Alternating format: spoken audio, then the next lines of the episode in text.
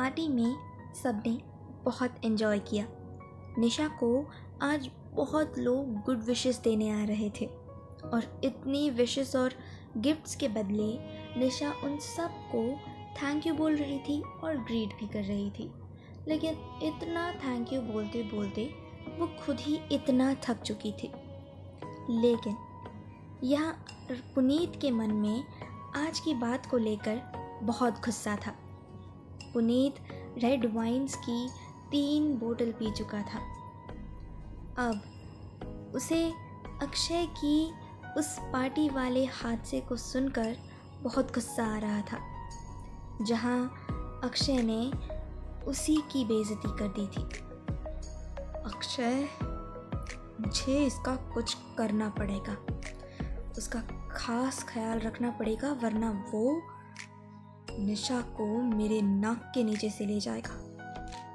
मुझे कुछ करना पड़ेगा, जिससे निशा मेरी हो जाए। वहीं पार्टी ख़त्म हो चुकी थी और सभी लोग अपने अपने घर जा चुके थे। अक्षय और निशा को उनके मॉम डैड एक साथ जाने के लिए कह रहे थे। और दूसरी बड़ी कार में रिक्शा जी भरत जी, प्रभास जी, मालिनी जी जा रहे थे। अब वहाँ अक्षय और निशा ही बचे थे। तभी अक्षय ने कहा, देखो, मिस बिली, अब तुम्हारा बोझ उठाने के लिए मैं ही हूँ यहाँ। तभी निशा ने कहा हाँ हाँ मेरे अलावा तुम्हें और कोई झेल भी नहीं सकता, है ना, मिस्टर चूहा? वट चलो छोड़ो कार में बैठो गाड़ी धीरे धीरे चल रही थी तभी अक्षय ने शरारती लहजे में कहा अच्छा तो निशा निशा ने चौंक कर कहा wait, wait, wait, wait. What? Hmm, I like it. निशा आज पहली बार तुमने मेरे नाम से मुझे बुलाया है हाँ अभी आगे तो सुनो। अक्षय ने हँसते हुए कहा। फिर निशा ने भी खुश होकर कह दिया, सुनाइए, अक्षय जी।